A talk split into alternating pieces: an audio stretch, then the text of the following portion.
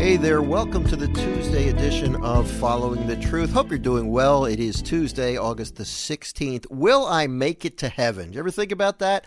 I think that is such an important question. It happens, it comes up all the time. And you know, I, I believe that the answer, uh, the answer is is much simpler than we make it out to be. Yesterday, we concentrated on the solemnity of the Assumption of Mary into heaven, and I said this: she's there first, and that's exactly what's planned for each one of us. So she is our role model when it comes to a creature. You know, Mary was without sin, never committed a sin, was conceived without original sin. However, Mary was a creature. She was human, every bit as human as you and me.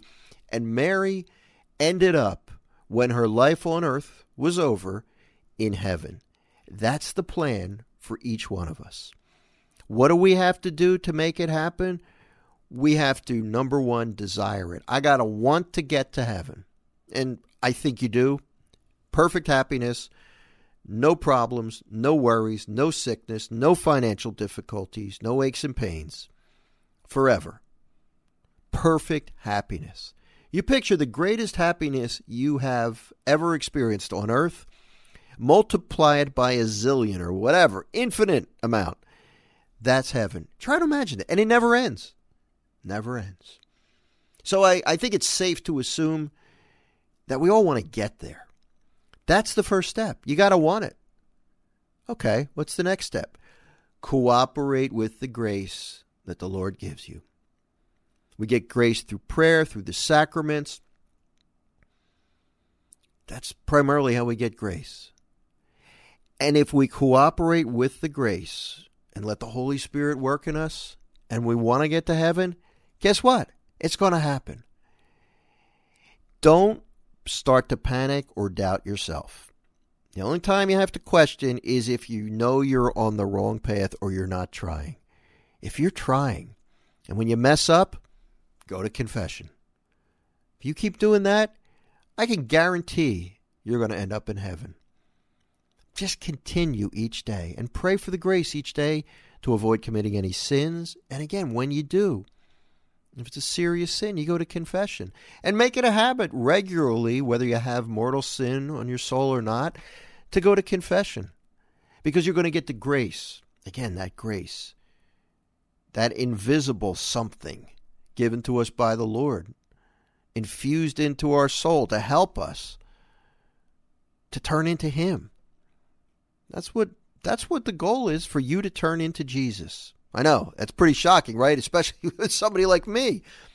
But that's the goal. One day at a time, do the best you can, cooperate with the grace, and believe. Have hope that you will one day live in heaven. Let's look at this gospel from today's daily Mass. It's Matthew chapter 19, verses 23 through 30. Jesus said to his disciples, Amen, I say to you, it will be hard for one who is rich to enter the kingdom of heaven. Now, don't panic, just wait. Again, I say to you, it is easier for a camel to pass through the eye of a needle than for one who is rich to enter the kingdom of God. When the disciples heard this, they were greatly astonished and said, Who then can be saved?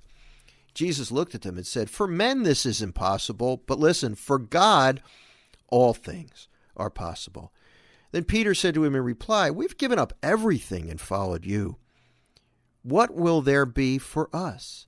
Jesus said to them, Amen.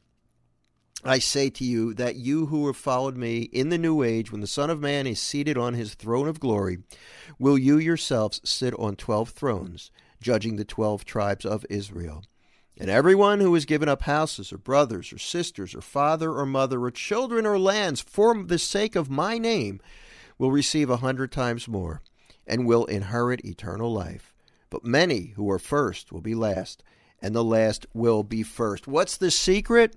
Surrender. Surrender not all of your possessions, but if you have an excessive amount of things, it's okay to purge yourself so you're detached from the things of the world. Give some money to charity. Focus more on spiritual goods. And if you do that, if you detach yourself, become spiritually poor, poverty of spirit, you're going to make it to heaven depend on the Lord, it'll happen. God bless you. Talk to you next time.